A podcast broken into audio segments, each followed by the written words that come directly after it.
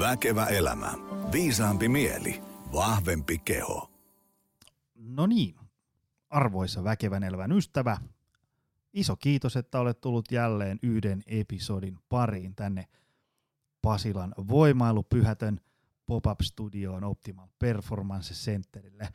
Ähm, tovi sitten huomasin, kun rullailin meneen X10 lähetystä, että meillä on lähetyssivistyksessä CrossFitin mentävä aukko, ja sehän piti korjata, koska kuitenkin puhutaan ää, maailmanlaajuisesti ja, ja, tota, ää, kotimaisessa liikuntaskenessäkin aika merkittävästä tematiikasta, ja, ja käytin suhteita ja suunnatonta vaikutusvaltaa niin hyväksi, ja, ja, ja pyysin studioon suomalaisen CrossFitin Grand Old Manin Antti Akonniemi. Tervetuloa. Kiitos, kiitos, kiitos, kiitos. Et sä nyt ihan hirveästi joutunut suhteita käyttämään, että sait mut tähän. Laitoin yhden WhatsAppin.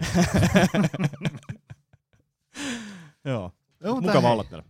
Kiitos, kiitos. Hei, meillä on paljon tärkeitä kysymyksiä tulossa, mutta äh, kerro yleisölle, kuka oot, mitä teet, mihin oot menossa ja niin edespäin. Joo, mä yritän pitää tätä lyhkäisenä. Ää, Antti Akoniemi tosiaan nimiä on yrittäjä. Ehkä sille päiväammatikseni voisi sanoa, että mä oon digialan yrittäjä, rakennan kaiken näköisiä verkkopalveluita meidän firman kanssa. Meillä on semmoinen parikymmentä henkeä tällä hetkellä ja sen lisäksi sitten niin kolmes CrossFit-salissa mukana. CrossFit Espoo, CrossFit Herttoniemi ja CrossFit 10 Konalassa, niin niissä osakkaana. Ja tota, teen valmennushommia siellä ää, ja pyöritän toki bisnestä jo, jollain tasolla ja valmennan myös muutamaa kilpailijaa ja sen lisäksi sitten tuolla päivätöissä niin pyöritellään tai rakennetaan semmoista softaa tuonne CrossFit-saleille ja harrastajille kuin Board Connect, joka on niin kuin käytännössä jokaisella CrossFit-salilla jollain tasolla käytössä Suomessa. Ja toki meillä on niin kansainvälisiäkin asiakkaita siellä, mutta teen sitä ja sitten ehkä semmoinen uusi juttu tai uudehko juttu on, että teen stand-up-komiikkaa myös semmoisena harrastuksena. Ehkä siinä on myös sama juttu kuin tuossa CrossFitissa. CrossFit on ollut niin kuin mun harrastus, josta sitten on lähtenyt tämmöinen bisneskin liikkeelle, tai ehkä silleen, että harrastus lähti käsistä. Niin mä toivon, että tuossa stand-upissa käy sitten samalla tapaa. Mä oon ollut itse asiassa kuuntelemassa sua kahdesti. Joo, Okei. munkkiklubilla, ja sitten Munkkiklubilla ja sitten, joo, joo, joo, nauroin. oli, Kiva oli kuulla. hauska, oli hauska. Tota, tota, tota. Missä muuten on CrossFit Espoo? CrossFit Espoo on tällä hetkellä Westendissä. Me ollaan lähetty liikkeelle siis niittykummusta treenausjalakerrasta. Niin, siellä Joo. mä tiesin, että se oli joskus, mutta mä mietin, että se ei ole siellä enää. Ei, ei. Et siihen Lidli valtasi sen koko talon ja tota, antoi kenkää meille, niin myös siirryttiin sitten sinne Westendiin merenrannalle, niin siellä me ollaan. Ei sekä paha. Ei, ei. Et se, on, se on näistä kolmesta salista pienin. Et onkohan meillä siellä joku 500 neliöä, voi olla vähän vähemmänkin. Mutta siellä on hyvä meininki edelleen. Et sieltä se on lähtenyt meille. Ja Herttoniemihän on niinku järkyttävä kokonaan. Se on Suomen suurin CrossFit-sali. Montako Et neljää? Kaksi, kaksi ja puoli tuhat neliöä. Se on Siinä, niinku siinä mahtuu vetää.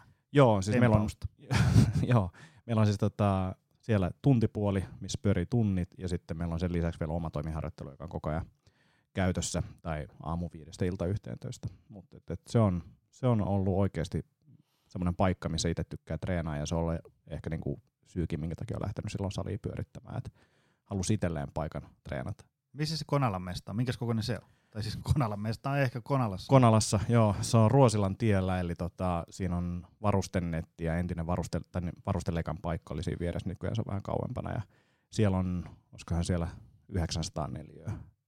Ja siellä on Kauhean kokoisia pytinkejä.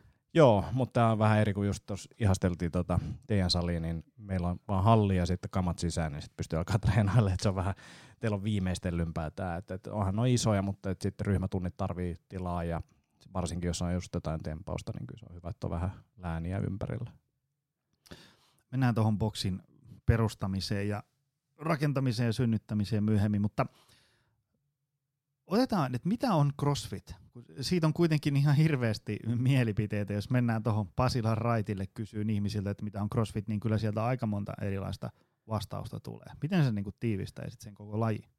Mä tiivistän sen silleen, että treenataan CrossFitissä painonnostoa, voimanostoa, kestävyyttä, niin kuin esimerkiksi souta ja juosten voimistelua, pitää sisällään kaikkea käsillä seisontapunneruksista, käsillä kävelyyn, rengasjuttuihin ja muihin.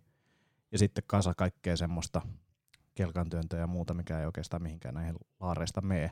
Ja niitä sitten yhdistellään, jolloin sitten taas saadaan vähän erilaisia treenivaikutuksia. Sanotaan, että meillä tulee vaikka joku voimistelijoille käsillä seisontapunnerukset, ei ole niin mitään, mutta sitten kun me yhdistetään siihen vaikka, että eka juostaan 400 metriä, sitten vedetään raskasta maastavetoa muutama toista ja sen jälkeen tehdään heti käsillä seisontapunneruksia, niin yllättäen se kroppa ei enää niin toimikaan samalla tapaa kuin aikaisemmin.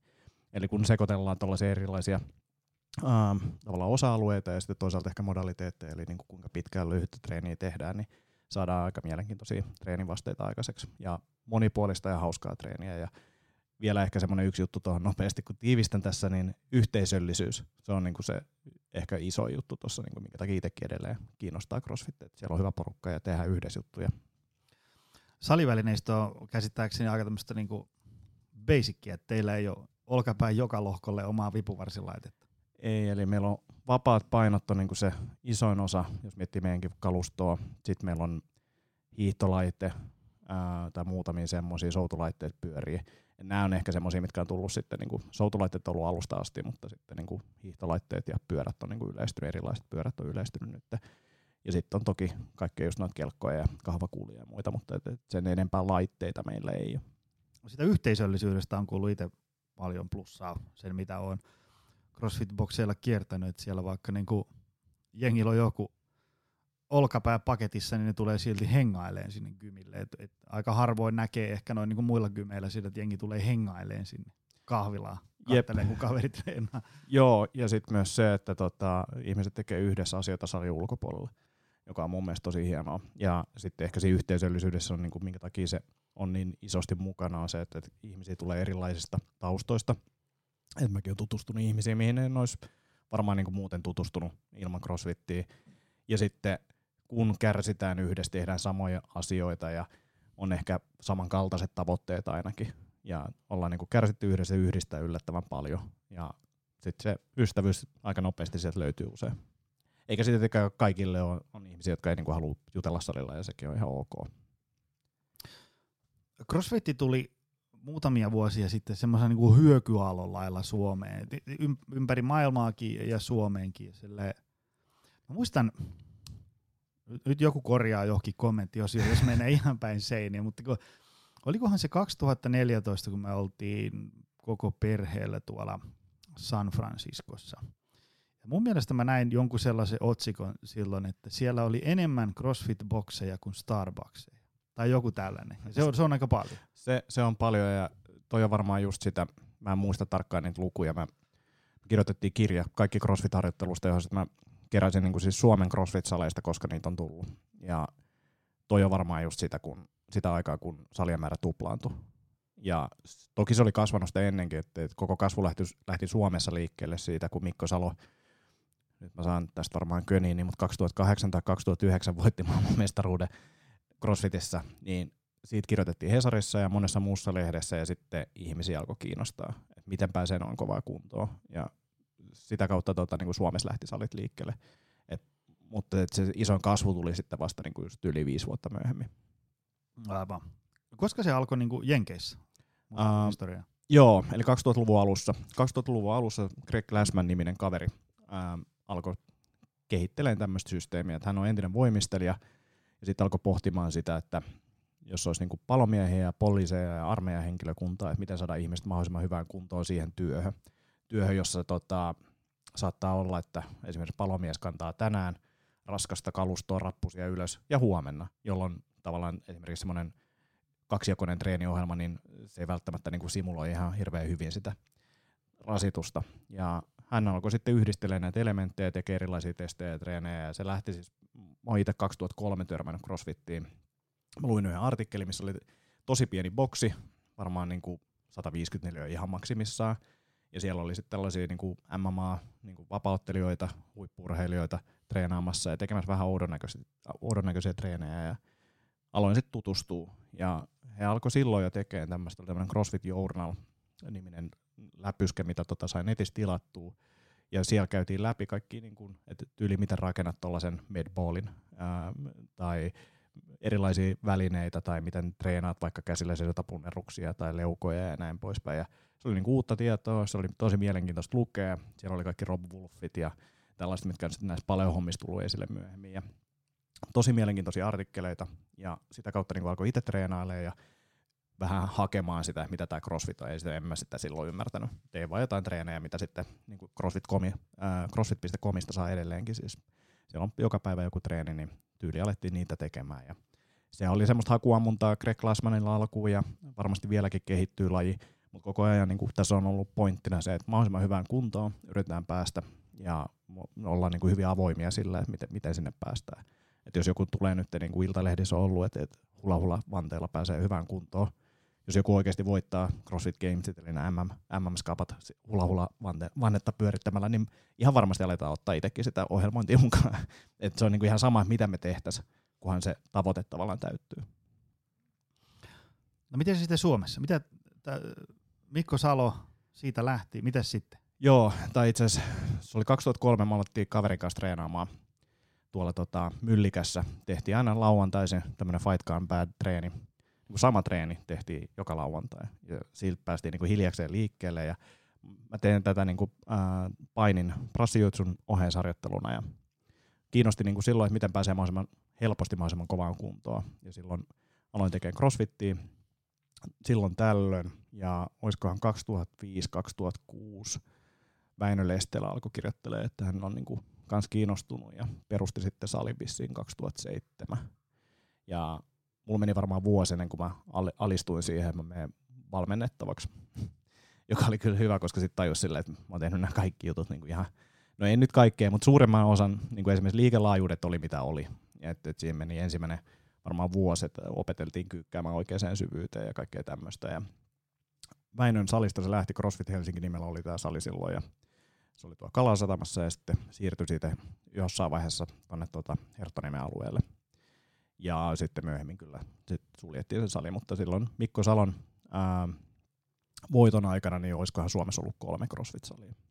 Ja he perusti sitten CrossFit Pori heti tämän jälkeen. Ja sitten tota, teilläkin käytössä olevat valmi, ää, Rokuen kamat, mitä täällä on, niin, niin, niin sitten samaan aikaan sitten tuli Suomeen Rokue Euroopan pääkonttori. Ja hän alkoi sitten, oli siis tosi pieni, pääkonttori kuulostaa hienolta, mutta se oli tosi pieni silloin. Ja se lähti siitä kanssa sit samaan aikaan liikkeelle. Mutta Rokue on niinku täysin CrossFitista syntynyt. Eli siellä on nämä tota, perustajat on ollut, toinen Keiti on mun mielestä voittanutkin CrossFit Gamesit silloin alkuaikana 2007 tai jotain, mutta niihin aikoihin he perusti sitten tämän niinku, välinen valmistaja. Rokuella ei siis ole, ei ole niinku saman kaverin kioski kuin mitä CrossFit on. Ei, ei, ei, ei. On niinku, koska nehän menee ihan käsi kädessä. Niinku, Rogue on CrossFit. Näin on, ja nyt tota, mielenkiintoinen, eli toi tota CrossFit Inc., eli tämä Jenkki-yhtiö, joka omistaa tämän koko brändin, ää, järjestää myös näitä CrossFit Games, jotka nämä kisat, ää, MM-kisat, ja siellä tämä mediatiimi sai nyt mono tuossa muutama kuukausi sitten, joka tarkoittaa sitä sitten, että siellä ei ole mediatiimi, eli se on niin kuin annettu sitten muille osapuolille hoidettavaksi, ja Roku on ottanut nyt ainakin sitten Gamesien osalta sen aika hyvin haltuun. Ja vahvistaa tavallaan sitä asemaa siinä. Mutta on se silleen välinen valmistajana niin ylivoimainen tähän lajiin, että, en mä niin kuin näe, että se vaikka ei sponsoroiskaan mitään kisoja, niin ei se niin kuin ihan heti tule katoamaan sieltä. Että aikamoinen tota, temppu olisi jollain toisella tällä hetkellä ottaa tavallaan se Rokuen paikka. Joo. Tota, montako CrossFit-salia nyt on Suomessa? Onko suuruusluokkaa? 70. Joo. Joo.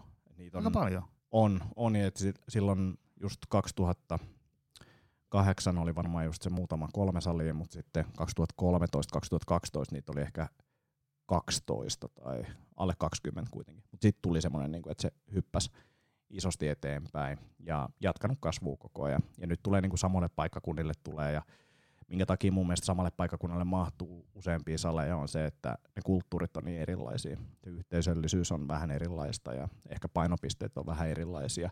Et mikään niin CrossFit ei sano, että mitä meidän pitäisi, miten meidän pitäisi valmentaa tai millaista meidän ohjelmoinnin pitäisi olla. En me saadaan tehdä ihan mitä vaan. Et se saattaa olla, että meillä on pilkkiä spinning-tunteja ja me sanotaan, että me ollaan CrossFit-salia ja se olisi niille ihan ok. Yeah. En tiedä, olisiko asiakkaille ok. no tuli mieleen se, että, että 70 salia on kuitenkin aika paljon siinä mielessä, että tämähän niin CrossFithän ei ole semmoinen niin sinänsä semmoinen niin ikään kuin, niin kuin ketjusali, että, että tavallaan niin kuin, se ei ole semmoinen niin vaikka Elixia tai Fressi tai joku tämmöinen, vaan Mm. se on, on usein tämmöisiä niin kuin mies tai nainen ja perävaunurahoitteisia ja, ja, ja semmoisia. Joo, joo, ja siis en tiedä tarkkoja lukuja, mutta veikkaisin, että suurin osa näistä 70 salista jäseniä on 50-100. Et se oli meilläkin niinku se alku, miten Espoo lähti liikkeelle, se oli tosi pieni. Ja just jos miettii tuota salin perustamista, niin, niin, niin siinä on muutama osakas, ja se saattaa alkuun näyttääkin, varsinkin jos vuokra on järkevää, että tämä on hyvä bisnes. Kunnes sitten jossain vaiheessa tajut, että mun pitää lomaa, mä, tai mun pitää palkkaa tähän ihmisiä, alat maksaa palkkaa. Sitten sä tajut, että ei tämä olekaan hyvä bisnes. se on, se, on niinku, se, minkä itse on oppinut tässä nyt kuluneen noin, noin viiden vuoden aikana, on just se, että, että on eri asia ikään kuin, niinku olla hyvä valmentaja, tykätä treenata, saada tuloksia, tehdä kaikkea kivaa ja fantsua ja hauskaa ja yhteisöllisyyttä. Mutta sitten se semmoinen, niinku, että se on taloudellisestikin, no nyt niin kuin minimissään, ettei tule konkurssia, mm. mutta että se on niin kuin taloudellisesti kannattava. Et sitten tavallaan kun se semmoinen ikään kuin semmoinen kuheruskuukausi sen kymin pyörittämisen kanssa on ohi, ja sitten alkaa tulee se, että tämä on niin ihan kivaa, mutta mä oon itse asiassa täällä niin kuin aamusta iltaa, ja joskus olisi kiva olla vapaallakin, ja eikä tästä vähän enemmän voisi jäädä itsellekin. Niin sitten tulee semmoinen toinen arki sieltä vastaan. Kyllä, ja, ja sitten kun tässäkin tota, on tietyt kausivaihtelut ja perusyrittämiseen liittyvät jutut, niin kuin se, että miten niin kuin rahavirrat liikkuu ja koska sulla on tilille rahaa ja koska pitäisi maksaa juttuja, niin kyllä tuossa on monella niin kuin ollut tavallaan haasteita siinä, ja kun tosiaan suuri osa on crossfittajia, jotka haluaa valmentaa, niin se bisnes ei välttämättä kiinnosta ihan hirveästi, tai se ei ole semmoinen, niin kuin mikä joka aamu esimerkiksi haluaa katsoa jotain kivo, kivoja käppyröitä ja muita, ja siis sen, se, se on niinku yksi pointti ollut tuossa meidän softassa, mitä me ollaan tehty kanssa, niin se, että me tuodaan tiettyjä lukuja esille ja painotetaan asioita, yritetään myös valmentaa vähän näitä tota, boksien pyörittäjiä siitä bisneksestä. Et se on niinku mulle, mulle lähellä sydäntä. Ja tuossa on niinku mielenkiintoinen pointti on mun mielestä se, että mitä puhuit tuosta just valmentamista, tykkää valmentaa ja muuta. Mä en oikeastaan, kyllä mä tykkään valmentaa, mutta se ei ole ollut ikinä mulla semmoinen intohimo, että mä haluaisin, tai tavallaan, että minkä takia mä haluan tehdä itsestäni paremman valmentajan se, mua kiinnostaa oman treenin kannalta niin kuin oppia lisää. Ja sitten se valuu sinne valmentamiseen. Mutta se ei ollut ikinä semmoinen, niin että nyt musta tulee Suomen paras valmentaja. Ei, ei ollut ikinä intresseissä, vaan se on enemmän ollut semmoinen, että, sitä ihan naasta tehdä ja se oppiminen tulee enemmän, että mua kiinnostaa niin kuin oma kehittyminen. Niin, niin se on tietenkin, jos mietit esimerkiksi teille hakisi tämmöinen tyyppi töihin, niin tämä ei ole niinku paras, paras myyntispiikki, Mut, mutta toki tykkään siitä ja näin, mutta se tavallaan motivaatio on tullut, tullut aina oman treenin kautta ja samoin myös toi salin pyörittäminen, niin kuin se, että ei ehkä istunut minnekään muualle, muulle salille, niin oli kiva rakentaa sitten oman näköinen sali, joka toki nykyään on erilainen, kuin on enemmän jengiä mukana ja muuta. Mitä sitten, kun CrossFit on kuitenkin laina-aika uusi, niin, niin onko sun mielestä siinä tapahtunut tässä viime vuosien aikana jonkin sortin tämmöistä evoluutio, kehittymistä jonkin suuntaan? On, niin kuin, se, on. Jostain aloitettiin, niin kuin aina pitää, ja, ja usein sitten ne, ne ei ole niin kuin aina ihan, ne, ne ei ole niin, niin hyviä kuin ne on vaikka tänään. Niin mi, millaisia kehityskaaria sä oot nähnyt? No ensinnäkin sille, että jos vertaa näihin ensimmäisiin kisoihin, mitä silloin järjestettiin uh, 2007, olisikohan jopa 2006 ollut. 2007 taas oli ensimmäiset CrossFit Gamesit, jossa oli niinku ehkä just parista henkeä yleisössä ja nykyään on siis tuhansia ihmisiä ja näin. Niin nyt esimerkiksi sille ei nyt ehkä kuka tahansa, mutta pienemmistä su- niin suomalaisista kisoista, Karjalan kovin oli tässä hetki sitten, niin sieltä jos otetaan vaikka top 20, niin kuka tahansa niistä olisi varmaan voinut voittaa ne ensimmäiset CrossFit Gamesit, koska siis taso on mennyt ihan älyttömästi eteenpäin. Oli se niin kuin vahvoja tyyppejä, hyvin, hyvä kuntoisia, mutta se, että ei ollut kellään semmoista yhdistelmää, joka olisi pystynyt tempaa isoja rautoja ja sitten niin kuin kyykkäämään paljon ja juoksemaan nopeasti. Niin ollaan niin kuin ehkä silleen harrastajina kehitytty, mutta sitten mitä muita siellä on ollut sellaisia selkeitä trendejä on ollut se, että painonnosto, siitä tuli tosi iso osa lajia. Sitä alettiin treenaamaan ehkä jopa vähän liikaakin. Jengi on valunut painonnoston puolelle, joka on silleen hyvä, mutta et, et tavallaan toki olisi halunnut, että he olisivat jääneet tämän lajin pariin. Ää, ja sitten tuli mm, tämmöinen niinku ehkä kestävyys, juoksutekniikka. Nämä oli yhdessä vaiheessa niinku pari vuoden sisään, niin oli, oli iso painotus näillä. Eli siellä on niinku tosi kovia niin kuin mailereita esimerkiksi tehty Jenkeissä crossfittajista, jotka kuitenkin painaa sitten sen 95 kiloa ja pystyy juoksemaan tosi nopeasti ja pystyy vielä tempaan sen 130-140 kiloa, niin se on mielenkiintoisia tyyppejä tullut sieltä. Ja nyt mä sanoisin, että painotus on ollut hetken vähän tuolla niin kuin voimistelun puolella, eli käsillä kävelystä on tehty hankalampaa, on kaikki esteratoja, mitä pitää käsillä kävellä ja muuta, niin, niin, niin se on ollut nyt semmoinen tietynlainen painotus. Ja sitten mikä tässä on niin kuin mun mielestä mielenkiintoista on ollut se, että huippujen osalta niin millaista treenivolyymiä ne kestää. Et siellä on niin kuin, osa tekee tosi isoa volyymiä, osa tekee vähän pienempää, saattaa olla vielä normitöissä, mutta sitten siellä on näitä just, jotka vetää sen kahdeksan tuntia päivästä treeniä. Niin se on tosi mielenkiintoista nähdä, mitä se tekee keholle, fysiikalle, ja sitä ei ole ihan hirveästi tutkittu vielä. Mä luulen, että sieltä löytyy ihan mielenkiintoisia juttuja, kun sitä päästään niinku tutkimaan tarkemmin. Onko Suomessa muuten CrossFit-ammattilaisia? Mm, no, sanoisin, että ei. Et kyllä niin kuin suurin osa tekee jotain muuta. Mä, mä näen sen niin kuin ammattilaisuuden merkkinä, että, että, että pystyy, tota, tai pystyy keskittyä pelkästään crossfittiin. Ei ole siis niinku täysammattilaisia. Urheilijana ei. Joo, Ei, joo. ei, ei. Onko maailmalla? On, on, on niitä paljon, on niitä paljon mutta se, se vaatii niin sponsseja. Jo pelkästään se, että sä oot töissä ja haluat käydä kisareissulla ulkomailla, niin sekin vaatii jo sponsseja. Että kyllä ne niin kisareissut on useamman tonnin, tonnin tota, hommia, niin, niin mekin tehdään, sponsoroidaan suomalaisia urheilijoita tällä hetkellä ja muutama ulkomaalaista. Mutta tota, kyllä se niin vaatii semmoisen Nike-sponssin tai jonkun tällaisen, että pystyisi keskittyä. Suurin osa sitten tekee sitten näistä suomalaisista huipuista on sellaisia, että tekee valmennushommia. Kuitenkin niin kuin CrossFitin parissa periaatteessa osa tekee koko sen päivän. Et, et valmentaja treenailee ja Jonne Koski ja Emilia Leppänen, jotka tällä hetkellä asuu Syyri, Syyrihissä, hienosti lausuttu, niin tota, asuvat siellä, niin he valmentaa ja ovat molemmat menossa sitten gameseihin nyt kisaamaan. Molemmat on niin kuin Suomen kovimpia. Niin, niin. Miten ne on pärjännyt maailmalla? Uh, no Jonne on ollut sille, olisikohan se top 10 ollut vai 11 viime vuonna. Mä oon ihan superhuono tällaisissa statseissa. Emilia ei ole vielä Gamesissa ollut, mutta on kehittynyt ihan älyttömästi. Me ollaan seurattu sitä niin kuin alusta alkaen ja tunnettu, tunnettu alusta alkaen, niin kehittynyt nyt viime vuosina ihan älyttömästi. Et kun on Jonnen kanssa alkanut treenaamaan eka, eka tuolla tota, Lähi-idässä ja nyt tuolla Syyrihissä. Eli hän on ollut ulkomaan komennuksilla nostamassa parempaa valmennusliksaa kuin mitä Suomesta saa, niin, niin, niin veikkaan, että Jonne on tänä vuonna top 10. Riippuu toki vähän lajeista. Niin ihan koko maailmaa? Joo. Aika jees. Se, se, on, se on kova ja siis Jonnehan aloittikohan se CrossFitin 16-vuotiaana, se on uimaritaustainen ja se oli tuon Mikko Salon leirisporissa ja sieltä se on hiljakseen lähtenyt. Nyt on vissiin, olisiko se 25 ehkä. Mutta ei alkaa olla aika paljon kilometrejä takana tuossa CrossFitin parissa kanssa. Tota, mm, mitä sitten valmennusosaaminen? Onko mennyt eteenpäin? Kun, tavallaan, koska niin kuin, jostainhan on pakko aloittaa. Niin kuin, jos vaikka mä katson nyt tästä mun seitsemän vuoden takaisia treeniohjelmia, niin välillä katsoo, että ei hitto, onko tästäkin joku maksanut jotain. Mutta tota, jostain on aloitettava ja sitten mentävä eteenpäin.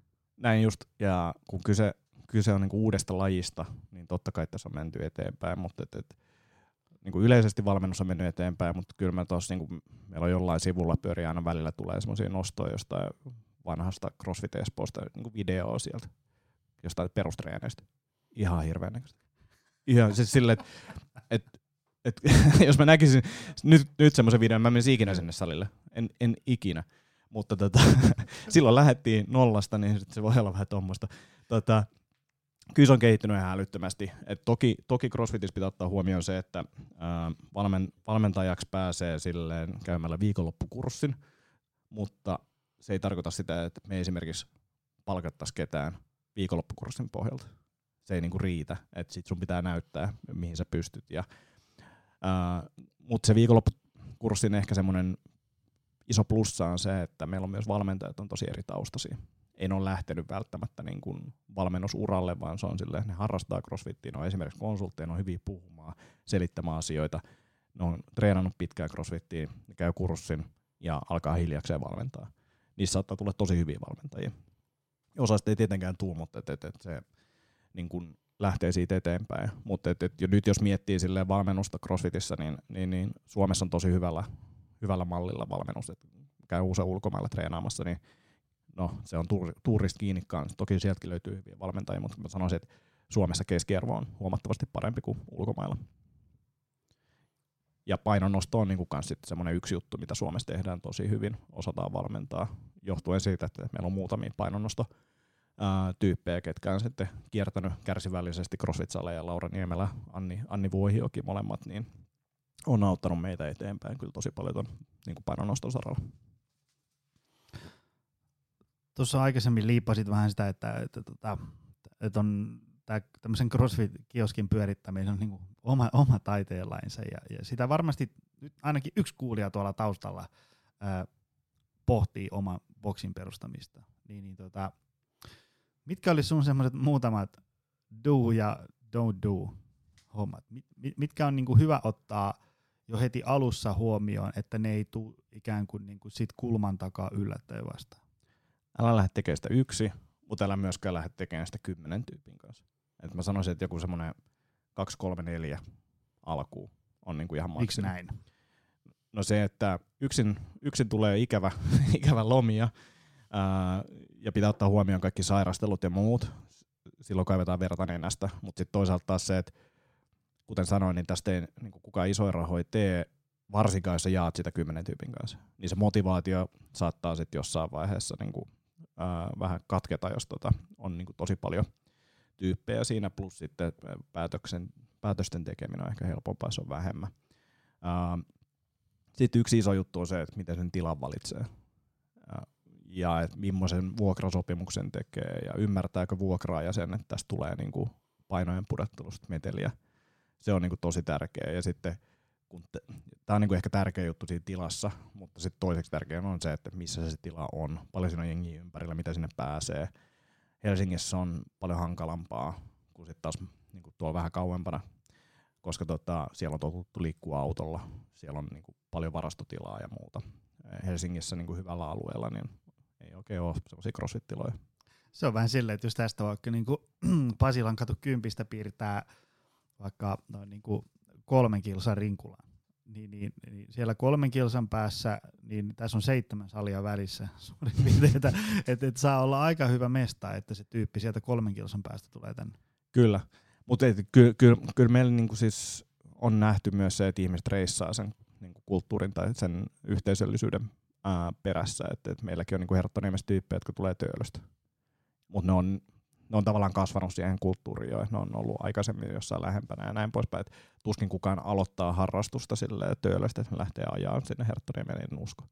Joo, mutta eipä sitten toisaalta, jos ajattelee, että käytetään vaikka pari-kolme reeniä viikkoon, niin mm. ei, ei, se sit, niinku, ei sun niinku muuttaa tarvitse sinne salille. Et ei se sitten, siinä, siinä se nyt aikaa kuluu, mihin, siinä missä nyt harrastuksia yleensä kuluu. Joo, ja se riippuu elämäntilanteesta. Kyllä mäkin muistan silloin painiaikana, niin saatan ajaa niin kuin 40 minuuttia suuntaansa treeneihin. Ja silleen, että, että nyt jos miettii, että haluanko mä käyttää tunti 20 minuuttia reissaamiseen, mikä ikinä se juttu olisikaan, niin en. Minkälaisista euromääristä suurin piirtein puhutaan, jos ajatellaan, että laittaa jonkun CrossFit-boksin pystyyn? Ajatellaan semmoisen niin kuin, semmos, sen kokoisen mestan, että, että niin kuin e-, elät ja saat vähän karkkirahaa siitä itsellesi ja sille. 50 tonnia on mun mielestä hyvä, hyvä tota summa, minkä voi heittää, mutta et, et kyllä mekin niin Herttoniemessä tehtiin se sillä, että porta, portaistetusti. Silloin tosin peruskurssit myi ihan älyttömästi, eli me lähdettiin vissiin jollain 20 tonnilla, mikä mahdollisti sen, että me pystyttiin vetämään ensimmäinen peruskurssi jollain niin kuin tietyllä kymmenen hengen porukalla. Ja sitten me vaan hakattiin kalenteri täyteen niitä peruskursseja.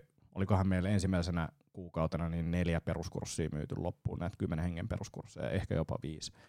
Ja sitten seuraavassa kuussa niin tuplattiin laitteet ja otettiin 20 henkeä. Ja mä muistan, siis mun, tää on niinku tämmönen yrittäjyys sotatarina. Ää, varmaan viisi kuukautta mä vedin silleen, että mä menin aamulla salille, mä vedin peruskurssin, ja olisikohan ollut vielä aamut, aamutreenit. Sitten mä menin töihin, sitten mä tulin töistä takas, vedin muutamat tunnit, ja sitten mä vedin kaksi peruskurssia. Sitten mä menin mäkkiin, sitten mä menin himaan ja nukuin, ja sitten aamu uudestaan. Ja viiden kuukauden jälkeen tai neljä kuukauden, mikä se aika nyt olikaan, sitten sit tajus, että tämä ei enää voi jatkua kovin kauan, nyt alkaa olla niin rajat vastassa. Mutta me saatiin sillä se, me saatiin se niin kuin tavallaan jäsenmäärä nopeasti vauhtiin. Et se oli tosi tärkeää.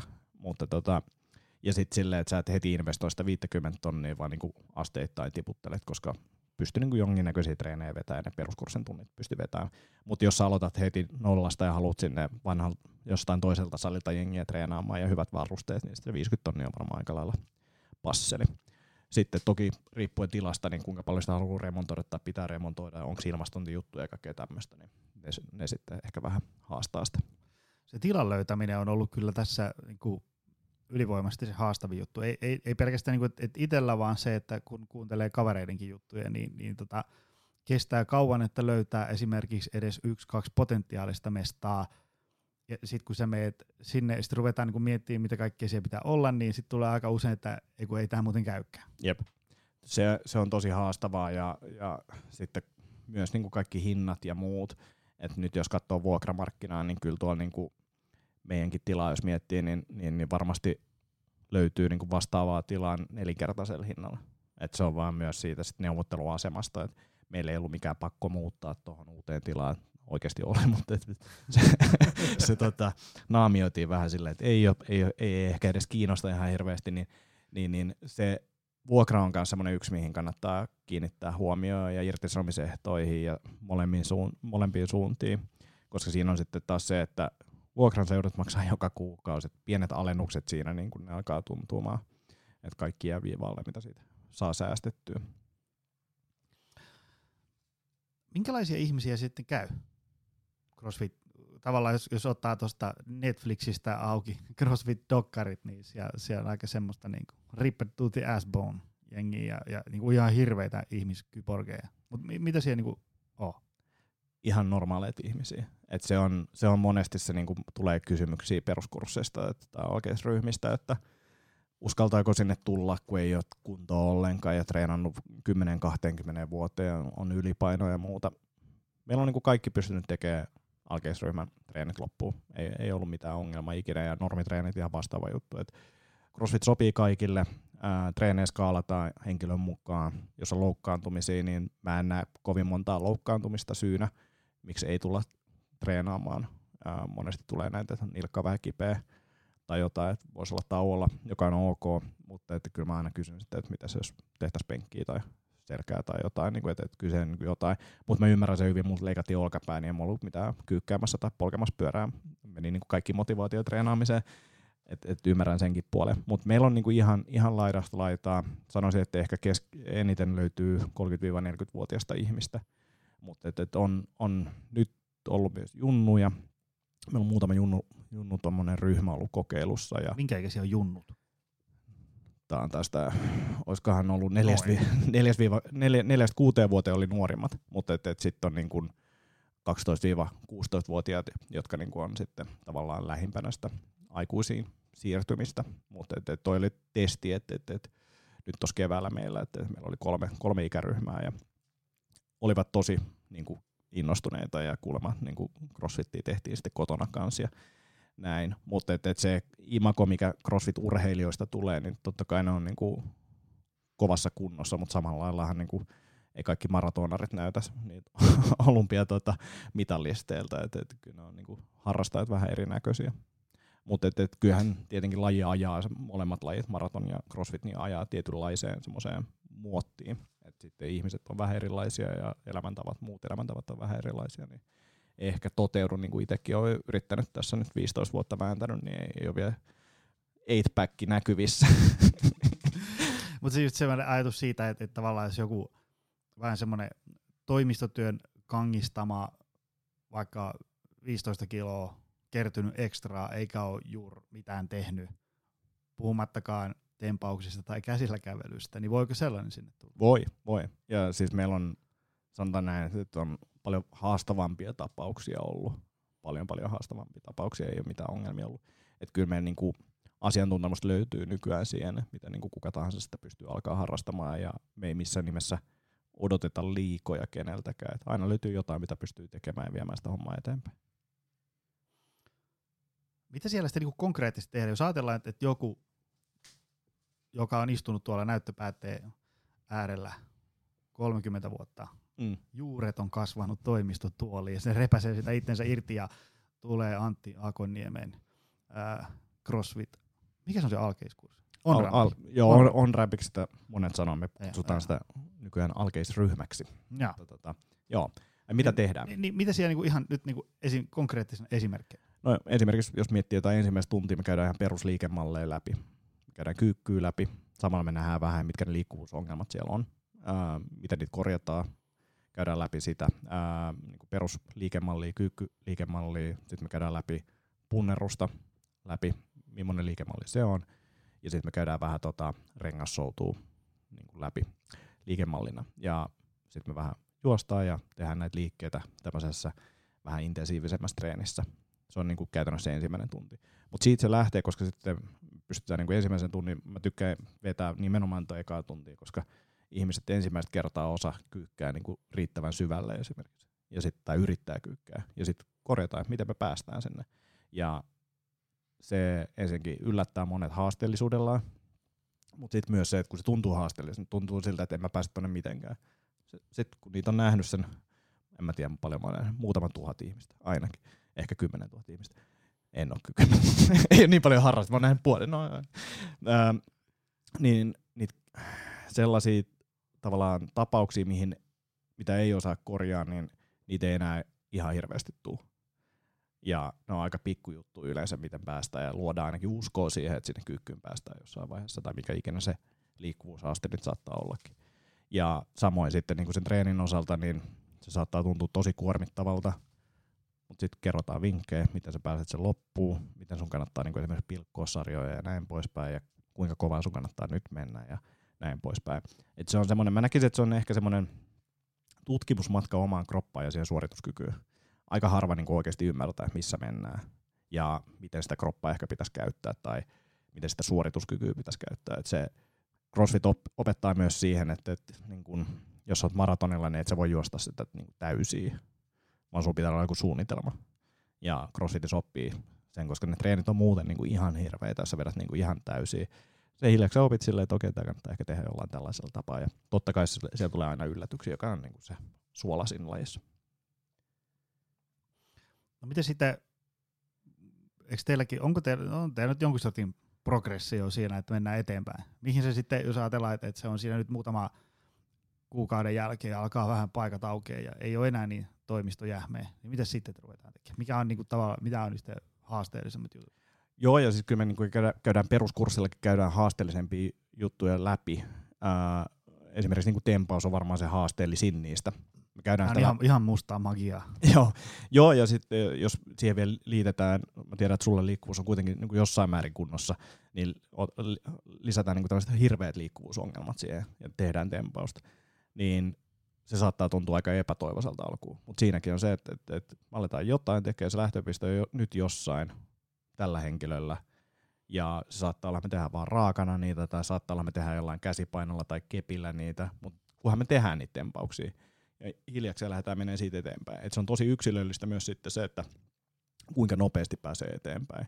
Ja saattaa olla, että siellä on niinku joku luonnonlahjakkuus, kellä ei liikkuvuusongelmia, niin ne on sen alkeisryhmän jälkeen niin hyvin, hyvin lähellä tavallaan, ne pystyy tekemään kaiken määrätysti ja niin kuin vähän kovemmalla intensiteetillä, isommilla painoilla. Mutta sitten on näitä, joilla saattaa mennä niin useampia vuosia siinä, mutta kyllä mä sanoisin, että niin vuoden sisään meillä niin on jo merkittävää niin kuin muutosta liikkuvuudessa ja suorituskyvyssä. Ja totta kai alkuun, niin kuin, mikä liittyy ehkä vähän siihen crossfitin tiettyyn ongelmaankin, on se, että alkuun sitä kehitys tulee ihan älyttömästi. Varsinkin jos et ole tehnyt mitään ton kaltaista, missä yhdistellään niin kuin eri, erilaisia ää, liikkeitä ja tota, ää, juttuja niin, niin, niin, ja intensiteettiä, niin saattaa olla, että kropasta korjataan. Tuo on vähän semmoinen niin kuin. Et me tiedetään, että meillä on erilaisia heikkouksia, mutta me oikein tiedetään, että ei jakseta selvittää, missä ne on, sitten me tehdään vähän kaikkea. Ja sitten ne yhtäkkiä maagisesti korjaa juttuja. Ja saattaa olla, että sä et ole tehnyt kyykkyä hetkeä, mutta nyt sä oot korjannut jotain ja kyykky kulkee taas paremmin ja saat isompaa rautaa sinne. Et se on ehkä, minkä takia mä myös tykkään CrossFitista, on se, että me ei niinku ehkä spekuloida ihan hirveästi tai välttämättä tutkita kovin paljon juttuja niinku siis siitä että sen yksilön kannalta, vaan me tehdään tosi monipuolisesti juttuja, joilla me automaattisesti korjataan sieltä niitä heikkouksia. Ei pidä tietenkään paikkansa aina, mutta niin suurelle massalle, niin näyttää toimivan. No mitä sitten, kun näitä kisoja, mitä, kaikkia kisoja Suomessa on? on onko muuten semmoisia niin jotain boksin mestaruuskisoja, minikisoja? Onko, ne, onko ne aina Winter Waria? Ei, näin? ei kyllä, kyllä salit järjestää tällaisia salikisoja, ää, joihin osaan pääsee ulkopuolelta ja näin poispäin. Mutta Suomen isommat kisat on siis Winter War, joka on niinku semmoinen unofficial SM-kisa. Oikea SM-kisa on sitten tämä CrossFit Gamesien ennakko ää, karsinta CrossFit Open. Siellä määritetään oikeasti se Suomen kovin. Virallinen. Mutta Winter Warista piti vähän tulla semmoinen SM-kisatyyppinen. Ää, sen lisäksi meillä on Karjalan kovin, joka oli just tuossa tosi makea kisa Lappeenrannassa tai nyt se on Imatralla ollut. Sitten on Unbroken, joka on Espoossa. Nämä on niin ne isoimmat. Sitten on kuntokarkelot, ää, Karjalasta kajahtaa vissiin, ää, jotka on tämmöisiä vähän pienempiä, vähän matalamman tason kynnyks, matalan kynnyksen kisoja. Ja näitä nyt tulee lisää ja tulee pari kisoja ja tulee tiimikisoja. Ja niitä on yllättävän paljon itse asiassa tällä hetkellä. Tuntuu jopa ehkä vähän sille, että niitä on tälle katsojan näkökulmasta ehkä vähän liikaa, että ei niinku jaksa kiinnostaa niistä kaikista. Ja sitten se on toki paljon siitä kiinni, että kisat kiinnostaa heti, jos siellä on salilta tyyppejä, tuttuja tyyppejä kisaamassa, niin sitten on aina mielenkiintoista katsoa. Mutta tota, aika paljon kisoja ja sitten kaikki noin salikisat, mitä yleensä ne liittyy johonkin, että on pikkujoulut tai kesäjuhlat ja sitten kisalla alkuun. Mikä on se CrossFit Open? Joo. Se, se, se, on, se on siis semmoinen, niinku, että se ei ole niin silleen, että, että nyt tänä päivänä tällä kellolla alkaa, vaan Miten se menee? Öö, se menee silleen, että se riippuu vähän vuodesta, mutta tammikuun, äh, helmikuun loppupuolella alkaa tämmöinen yleisesti on mennyt näin, että on viiden viikon CrossFit Open-setti, mikä siis tarkoittaa sitä, että ilmoittaudut sinne, netin yli tehdään nämä kisat, sulla on tuomari tai sitten videoidaan sun suoritus. Joka viikko tulee yksi treeni, mikä pitää sen viikon aikana tehdä. Ja sieltä saadaan siis tällaista maailmanlaajuista näkemystä siitä, että kuka on oikeasti kovin missäkin lajissa ja yhteensä. Ja sitten nähdään just tämä, että kuka on Suomen kovin. Ja tällä hetkellä ää, kuka voittaa sen, sen maan kovimman tittelin, pääsee sinne Gameseihin. Tämä koko homma on muuttunut nyt tänä vuonna tosi paljon ja ehkä muuttuu vielä ensi vuonna lisää. Ja tämä on vähän sekava tilanne tällä hetkellä. Eli nyt Gameseihin pääsee Openista. Sitten on ollut tällaisia isoja kisoja Jenkeissä, jotka on saanut tämmöisen ää, tavallaan no, CrossFitin siunauksen, jolloin tota, sieltä pääsee myös tietyt tyypit, ää, voittajat pääsee sinne tota, jatkoon, paitsi jos se voittaja on jo päässyt sinne jatkoon, niin sitten pääsee seuraava, joka tekee tosi monimutkaiseksi ton jutun. Ja nyt tulee syksyltä vielä tulee tällaiset toiset openit, joka niinku, mä en ihan ymmärrä vielä, että miten tämä tulee menemään jatkossa, mutta tälleen tämä nyt niinku on sekoittunut. Mutta Open on siis se on maailman suosituin ää, liikuntatapahtuma. Eli siellä on parhaimmillaan ollut mun mielestä lähemmäs puoli miljoonaa osallistujaa. Ja ne kaikki vetää. Siellä on eri sarjoja, siellä on ikäsarjat, siellä on skaalattu sarja, siellä on niin kuin, poliiseille omat sarjat ja kaikkea tämmöistä. Niin se, se on tosi mielenkiintoinen. Ja tuossa mittakaavassa tuollaista tavallaan ihmisten testaamista niin joka vuosi, ja nyt jos se tulee vielä kaksi kertaa vuodessa, niin ei, ei, ei ole ennen tehty. No aika jees. Minkälainen semmoinen kisa on? Kun mä oon huomannut, että, että eikö se niin meillä uida ja siis niin kuin, että on niin kuin mitä vaan? Joo, ja tämä palaa siihen silleen, että, jos mietitään, missä CrossFit on lähtösi, niin miettii sitä palomiestä. Miten palomies valmistautuu seuraavaan päivään? Mistä sä tiedät, mitä se tulee tapahtumaan? Se voi olla ihan mitä tahansa. Niin sun pitää olla valmis kaikkeen. Ja CrossFit-kisoissa se pointti on just siinä, että toki meillä on muodostunut tietynlainen käsitys, että mitä kisoissa yleensä ehkä on ja millaista CrossFit on, mutta mikään ei sulje pois sitä, että meillä on vaikka ammuntaa siellä tai jousipyssyllä pitäisi ampua tai siellä on ollut pallon heittoa ja kaiken näköistä. Niin että siellä kisoissa voi olla mitä tahansa, mutta riippuen kisasta, niin noin yksipäiväiset, kaksipäiväiset, kolmepäiväiset tai viikon kestävät kisat ja lajeja on muutamasta niin kymmeniin. Et se riippuu vähän siitä, millainen kisa on kyseessä, mitä ne haluaa testata, mitä ne haluaa painottaa. Ja sitten lajit voi pitää sisällään periaatteessa mitä tahansa. Mä... Kuinka aikaisin sä tietää, mikä on päivän ohjelma? Äh, sekin riippuu vähän kisasta. Äh, usein kisat tällä hetkellä kertoo y- yksi tai kaksi lajia etukäteen.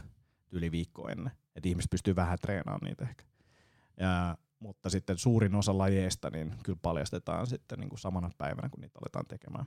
Ei. Eli sä menet kisoihin tietämättä välttämättä ihan hirveästi, mitä täytyy tehdä. Just näin. Ja, ja, si- ja siis se on siis niinku sille, ne ei ole silleen, että, että siinä on niinku, että tehdään penkkiä käsipainoilla ja levytangolla, että se, se on vähän, vähän suurempi se ero, että se voi olla niinku uintia ja tempausta. Joo, tai niin kuin Unbrokenissa oli muutama vuosi sitten, oli hiihtoa. Hiihtotunnelis, oli hiihtoa. Et, Aika jees. niin, joo, ja silleen, että var, no ei mulla mitään saumaa päästä Unbrokeniin, mutta siis tota, enkä ole menossakaan, mutta tota, viimeksi ollut sukset jalla sarmeessa, niin, niin, niin, se olisi ollut vähän outoa, outoa lähteä sinne kiskomaan. Mutta mut tosiaan toi, että toki kaikilla on vähän ymmärrystä siitä, mitä se voi olla, mutta et koko ajan siellä haetaan vähän niinku uusia, uusia näkökulmia siihen, mitä se voisi olla. Suppailu on ollut esimerkiksi. Suppailu. Joo, kuka pääsee nopeiten suppilaudalla ja sillä melalla, niin paikasta A paikkaan B.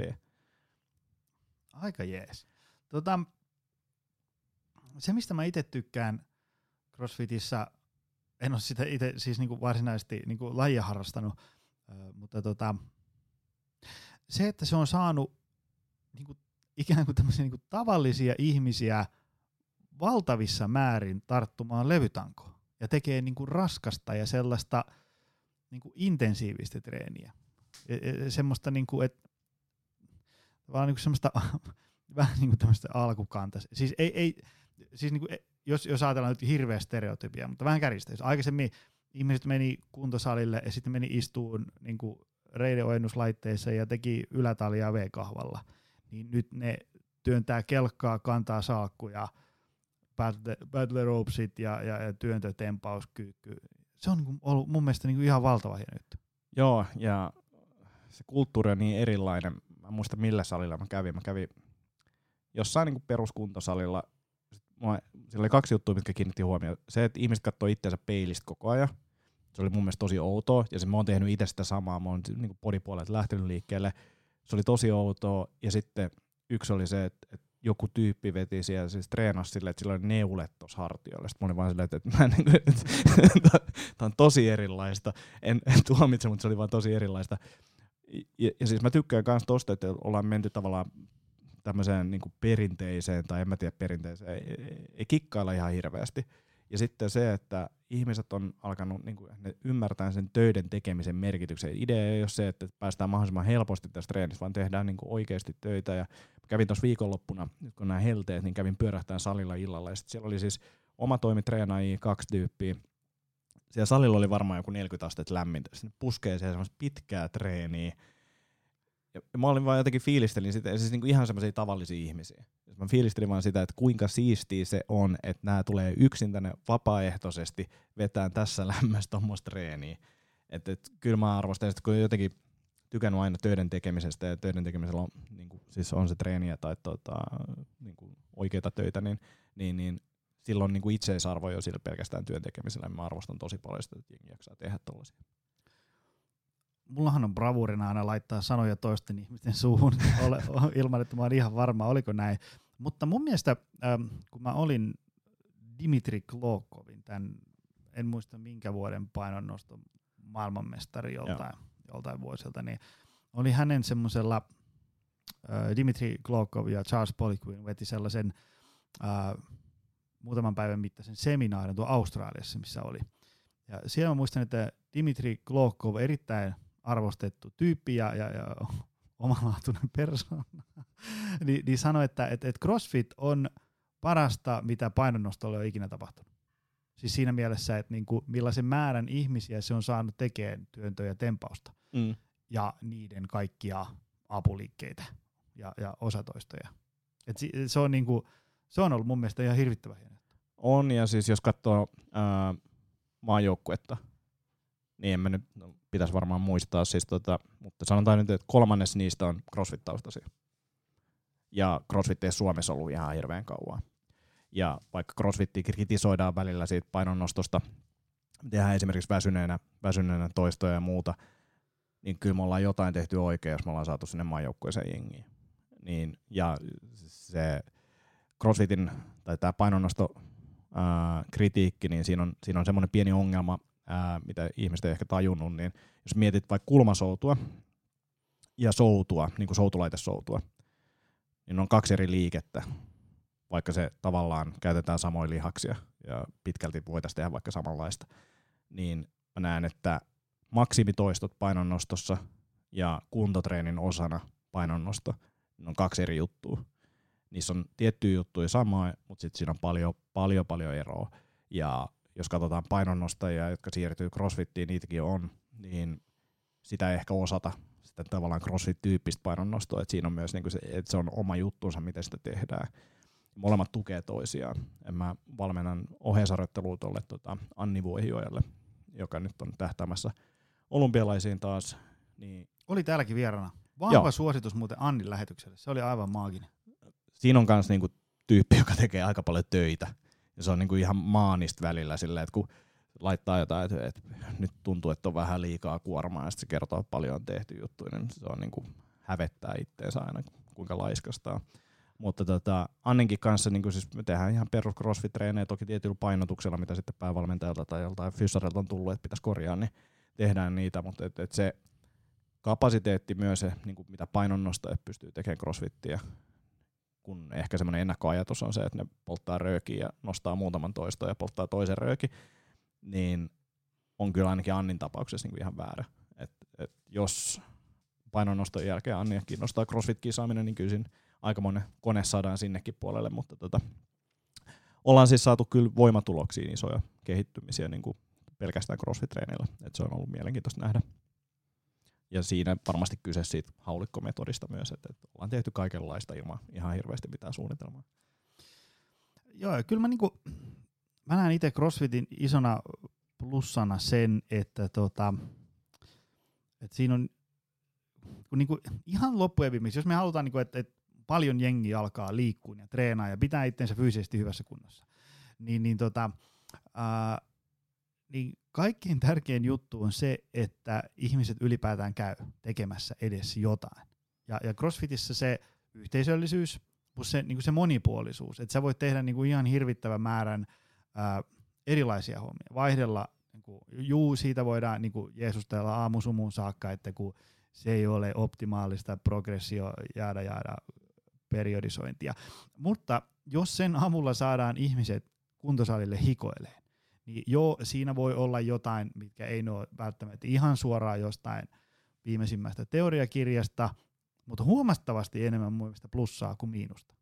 Joo, joo. Se, että, se, että niinku ihmiset treenailee, se on niinku ihan joku niinku, se, että se on hauskaa, mukavaa, monipuolista, moniliike, to, totta kai nyt työntö- ja tempausasia erikseen, mutta moniliike on niinku aika nopeasti opittu, tyyliin niinku kelkan työntö.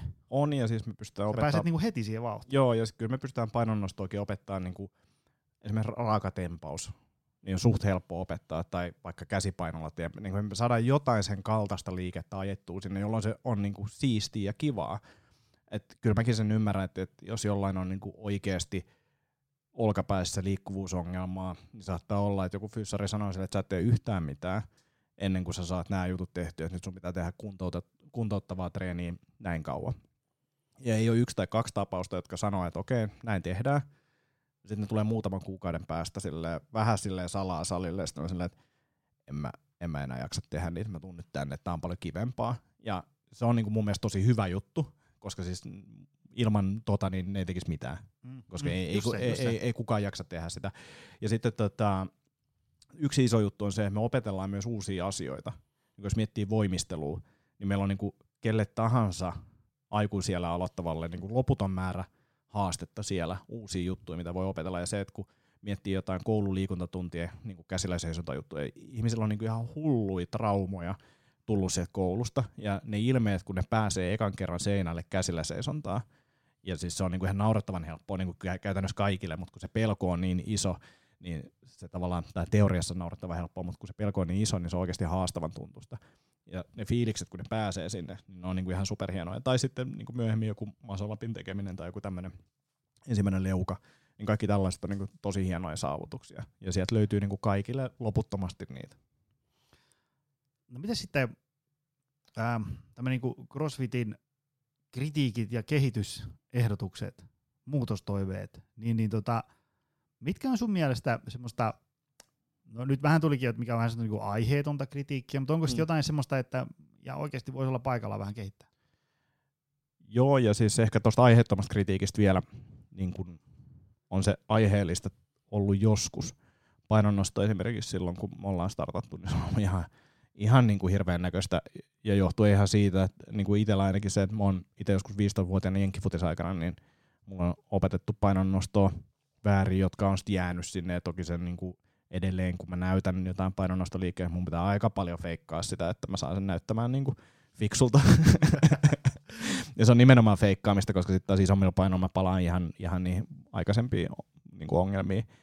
Ja sitten myös se, että jos miettii jotain niin kuin olkapääongelmia, kippileukakritiikkiä, mitä niin kuin CrossFitista on aina sanottu kippileuvassa, siis ne on semmoisia huijausleuan näköisiä, voi leikkisesti sanoa sellaisiksi, niin se, miten niitä opetettiin silloin tota, 2000-luvun puolella, niin se oli silleen, että tangosta kiinni alas sätkiä. niin kyllä siitä tulee olkapääongelmia. Mutta me ollaan opittu siitä ja tehdään sitä asiaa eri tavalla nykyään ja paljon paljon perusteellisemmin. Mutta sitten ehkä semmoista niin kuin oikeata kritiikkiä, jos mä mietin niin perusharrastajaa, joku, joka aloittaa vaikka nyt treenaamisen, niin siellä on muutamia juttuja. Yksi on se, että tähän lajiin koukuttuu ja alusta tulee tosi paljon kehittymistä. Ja sitten kun se kehittyminen alkaa hidastua, niin sitä ajatellaan, että nyt mä teen jotain väärin. Ja yleisin korjaustapa siihen on se, että yritetään tehdä vielä enemmän, jolloin sitten ajetaan todennäköisesti niin kuin kroppa jossain vaiheessa sitten loppuun tai niin kuin ylikuormitustilaa johtuen siitä, että meidän elämäntavat niin kuin salin ulkopuolella 23 tuntia, jos me tunnin treenataan CrossFit-salilla, niin meillä on 23 tuntia aikaa niin kuin mokata kaikki. Ja tosi monet niin kuin itseni mukaan lukien, niin kyllä me mokaillaan aika paljon siinä vapaa-ajalla. Ää, se on yksi. Ja sitten toinen on se, että CrossFit usein se aloitus liittyy jotenkin ehkä just siitä niin kuin tavallaan paineesta siitä, että näkee millaisia CrossFit-tyypit on ja pelkää, että itse on huonossa kunnossa tai muuta, niin sitten sinne saattaa liittyä joku tämmöinen isompi elämäntaparemontti, johon saattaa liittyä esimerkiksi niin kuin karppaaminen, että syödään tosi vähän hiilareita. Ja se on tietyllä tapaa yleistystä, mutta sanotaan 95 prosenttia ihmisistä, niin karppaus ja crossfit ei sovi yhteen. Mä oon itse käynyt sen saman polun läpi, että alkuun saattaa tuntuukin, että nyt tässä kiristyy tosi hyvin ja on niin kuin kaikki hyvin. Ja sitten menee kaksi vuotta, että sä saat itse niin jollain tapaa takaisin, takaisin tota, tolpilleen. Mä just siitä kirjoittelin someen, sitä, että kaikkia diettejä yhdistää se, että jokainen toimii kolme viikkoa aina. Ja, ja sitten sit se, se, se, alun hurmos on aina niin kuin tosi mahtava. Ja sitten kannattaa miettiä aina sitä, että, että niin kuin, öö, jos saattaa että aloittaa crossfitin ja, ja, ja joku karppausvirityksen, niin, niin tota, että et kulkeeko se crossfitti siitä ruokavaliosta huolimatta vai sen kyllä, asioista? Kyllä. Joo, ja sitten kun tuossa on aina se, että kun puhuu vaikka, että karppaus ei sovi crossfittajille, niin sitten joo, mutta kun tuolla Pertti Seinäjoelta, kelle se sopii tosi hyvin. Joo, on varmasti yksilöitä, kelle se ei sovi, mutta niin todennäköisesti se ei sovi sinulle. Että et toi niinku ruokavalio, ja sitten jos miettii ruokavalio yleisemmin, ää, perusharrastaja todennäköisesti syö liikaa, ää, ja sitten taas peruskilpailija syö liian vähän. No on niinku yleistykset, mitä tähän voi niinku silleen tiputella. Ja sitten sekin, että perusharrastaja kun syö liikaa, niin todennäköisesti siis syö liikaa energiaa ja syö riittävästi kasviksia, että siihen liittyy tosi paljon. Ja sitten kilpailijoilla taas se jotenkin, ehkä siinä liittyy myös jollain tapaa se tietynlainen ulkonäköpaine veikkaisin osalla että pitää syödä tiukkaa ja laskea kaloreita ja näin, mutta fakta on se, että suuri osa urheilijoista tai kilpailijoista syö, syö liian vähän. No mitä sitten, jos ajatellaan näitä kritiikkiä ja myyttiä, niin, niin tota, että CrossFit-ihmiset, ne, ne tekee kaikkea tyhmää ja sitten ne on koko ajan rikki. Pitääkö tämä paikkaa? Riippuu mihin vertaa. Että, että on, nämä on aina mielenkiintoisia, että CrossFit on vaarallista. Verrattuna mihin? Työmatkapyöräilyyn, se on paljon vaarallisempaa. Ja huonossa kunnossa oleminen, se vasta vaarallista onkin. Toi on eri, erittäin hyvä pointti. Totta kai siis tota, ehkä se, minkä voi sanoa, niin on, on, on se, että CrossFit on lähempänä urheilua kuin perus äh, vaikka lenkkeily. Se on lähempänä urheilua. Me tehdään kovemmalla intensiteetillä juttuja, me tehdään monipuolisempaa, me haastetaan kroppaa enemmän. Se on niinku fakta, joka sitten tarkoittaa loppujen lopuksi sitä, että jos ei pidä omasta kehostaan huolta, palaudu ja kaikki nämä niin elämäntapa-asiat ja muut, niin todennäköisesti tulee jotain paikkoja kolottamaan ja voi tulla ihan loukkaantumisiakin. Mutta jos verrataan niin kuin muihin lajeihin, urheilulajeihin, niin CrossFit ei mitenkään supervaarallinen. Et siellä on niin joku futis on esimerkiksi todella vaarallista. Ja just toi, että niin pyöräily on sille, että, että siinä kuolee. Siinä ei tule nilkka kipeäksi, vaan niin kuolee. Niin pitää punnita myös vähän sitä, mitä, mitä, mihin sitä vertaa. Joo, ja sitten se ajatus siitä, että, että jos ajatellaan, että me yhtäkkiä tempastaan tuosta niin kuin vaikka X tuhatta ihmistä CrossFitin pariin, niin kyllähän se, se on ihan selkeä ihan nyt niin kuin tilastollisesti ajatellen, että kyllähän yhtäkkiä alkaa olemaan enemmän ihmisiä, jotka on loukannut itsensä CrossFitin parissa kuin aikaisemmin. Jos ikinä, aikaisemmin ei tehty CrossFittiä, mutta sitten tavallaan ei voi unohtaa niitäkään, joiden niin kuin terveys ja hyvinvointi ja suorituskyky menee parempaan suuntaan. Koska siihen keskusteluun törmää aina välillä, että et, et jos heittää tämmöisen niin teoreettisen ajatuksen, että joo, että mitä jos olisi joku työpaikka, ja, ja otetaan sieltä, että, että kaikki alkaa liikkumaan, niin kyllä joku aina kommentoi, että joo, mutta mitä sitten, kun Pertti tekee sitä ja tätä ja loukkaa olkapäänsä ja ei voi tehdä töitä, niin siitäkin tulee kustannuksia. Kyllä. Kyllä. Ja, ja mä johonkin tämmöiseen keskusteluun törmäsin ja sen jälkeen rupesin ö, tota, vähän googletteleen ja siitä on nyt taas sen verran kauan aikaa, että en löydä sitä tai, tai muista niitä numeroita, mutta se, että, että kun tavallaan ihmiset alkaa liikkua, niin kyllä ö, kustannukset niin kuin sairaspoissaoloissa ja, ja kaiken maailman loukkaantumista kasvaa, kun ihmiset alkaa liikkua, mutta se niin kuin tavallaan ne säästöt, mitä siitä tulee, kun ihmiset ei ole enää niin huonossa kunnossa, on niin kuin monta kertaa suuremmat kuin ne kustannukset. Joo. Ei, koska se, se ei ole mahdollista, että ihmiset alkaa liikkua ja kukaan ei ikinä loukkaa itseänsä. Se, se on niin kuin, ei, ei se silleen mene. Ei, ei, ei, ja siis tuohon liittyy, liittyy paljon juttuja, just jos miettii sitä niin kuin tavallaan, mitkä ne hyödyt on. Ää, fyysiset hyödyt on yksi, mutta et, et kyllä mä myös niin kuin itse tykkään siitä tiety, tietynlaisesta työn tekemisestä ja itsekurista ja siitä, että kuinka kivuliasta se välillä on. Koska se, että sä käyt siellä treeneissä, on tosi vaikea juttu. Me tuetaan siinä tosi paljon, me valmennetaan ja se ryhmä siinä ympärillä vähän puskee. Se, niin kuin harva jättää treeniä kesken, koska se ryhmäpaine on semmoinen. Jos teet vaikeita asioita, kova treeni, niin ehkä se duunipäivä sitten ja ne haasteet ei tunnu enää niin, kun jos sä vertaat sitä silleen, että kuinka ko- pahalta tuntuu, niin aika harvassa palaverissa tuntuu esimerkiksi niin pahalta kuin niissä treeneissä. Että et se tietynlaista kovuutta kasvattaa ja tiedät silleen, että mä selviin tästä. Ne on mun mielestä niinku semmoisia isoja, mitä on aika vaikea mitata silleen, suhteessa tuohon riskiin esimerkiksi. Muutama lähetys takaperin, täällä on Janne-Pekka Pietiläinen ja, ja tota, ö, Lukkopain ja Brassijuju mestari, niin se just sanoi sitä, että et, et niinku kamppailulajit opettaa ikään kuin niinku sietää, tai niinku, niin se oli sille, että et, niinku oppii tekemään niinku tämmöisiä niinku rationaalisia, fiksuja päätöksiä silloinkin, kun tuntuu aika ikävältä. Jep. Että semmoisen, niinku, että tavallaan, että et, totta kai, jälleen kerran, jos ikään kuin sä muutat sinne epämukavuusalueelle asumaan niin, että postikin käännetään sinne, niin sehän on ihan selvä homma, että siitä käy hassusti ennen mitä myöhemmin. Mm. Mutta tavallaan semmoisia niin hyvin ajoitettuja täsmähyökkäyksiä sinne epämukavuusalueelle ja sitten kotiin syömään, mukaan lukien hiilaria ja nukkumaan, niin sitten siinä ikään kuin, niin kuin kasvaa ihmisenä henkisesti ja fyysisesti. Kyllä, kyllä. Ja siis molemmissa niin crossfitissä ja kamppailulajissa on vielä ehkä se, että no crossfitiskin tulee tietynlaista nöyryyttä, kun se joudut treenaamaan niin kuin kovakuntoisten vieressä, niin ei tule sellaista niin kuin ha- harhakuvaa siitä, että kuinka kovassa kunnossa olisi.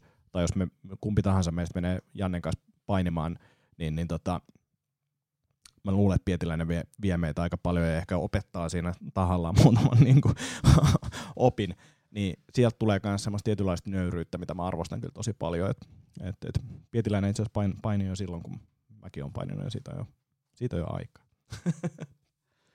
Hei, meillä loppu lähestyy. Jos Antti Akoniemellä olisi CrossFit taikasauva, jota heilauttamalla saisi muuttaa yhden asian, mikä se olisi? Onpas hyvä kysymys. Uh, Paitsi että enemmän ihmisiä tulisi CrossFitin pariin. Niin, sekin, sekin. Se oli tosi siistiä silloin, kun se oli semmoinen oikeasti semmoinen salakultti, mistä kukaan ei oikein että se oli tosi outoa. Nyt siitä tulee aika mainstreamiin. Kyllä mä ehkä sanoisin se, että, että, että se kynnys kokeiluun olisi pienempi, joka sitten liittyy ehkä siihen, että, miten me puhutaan CrossFitistä ja millaista mediakuvaa me annetaan siitä. Että se on tavallaan huippukuntoon pääsemiseen hyvä, mutta että ne harrastajista suurin osa on niin kuin ihan normi, normi-ihmisiä. Niin ehkä siihen se liittyy. No niin. Hei, kiitos tästä visiitistä. Mistä ihmiset löytää sut paitsi munkkiklubilta ja crossfit kiveä Mistä sun juttuja voi seurata? Tota, Antti Akonimi Facebookissa, sieltä löytyy myös koomikkoprofiili, molempia voi seurata. Mun profiili on julkinen ja postaan kaiken julkisesti. Instagramissa Antti Akonimi, Twitterissä Antti Akonimi ja crossfitherttonimi.com, niin sieltä löytyy peruskurssit. Mahtavaa. Hei, kiitos Antti, että olit Kiitos, kylässä. tämä oli oikein, oikein nasta keskustelua. Ja kiitos myös sulle, arvoisa kuulija, kun jaksoit tänne maaliin saakka. Ensi viikolla taas uudestaan. Se on mo. Moi. Tutustu lisää aiheeseen optimalperformance.fi ja opcenteri.fi.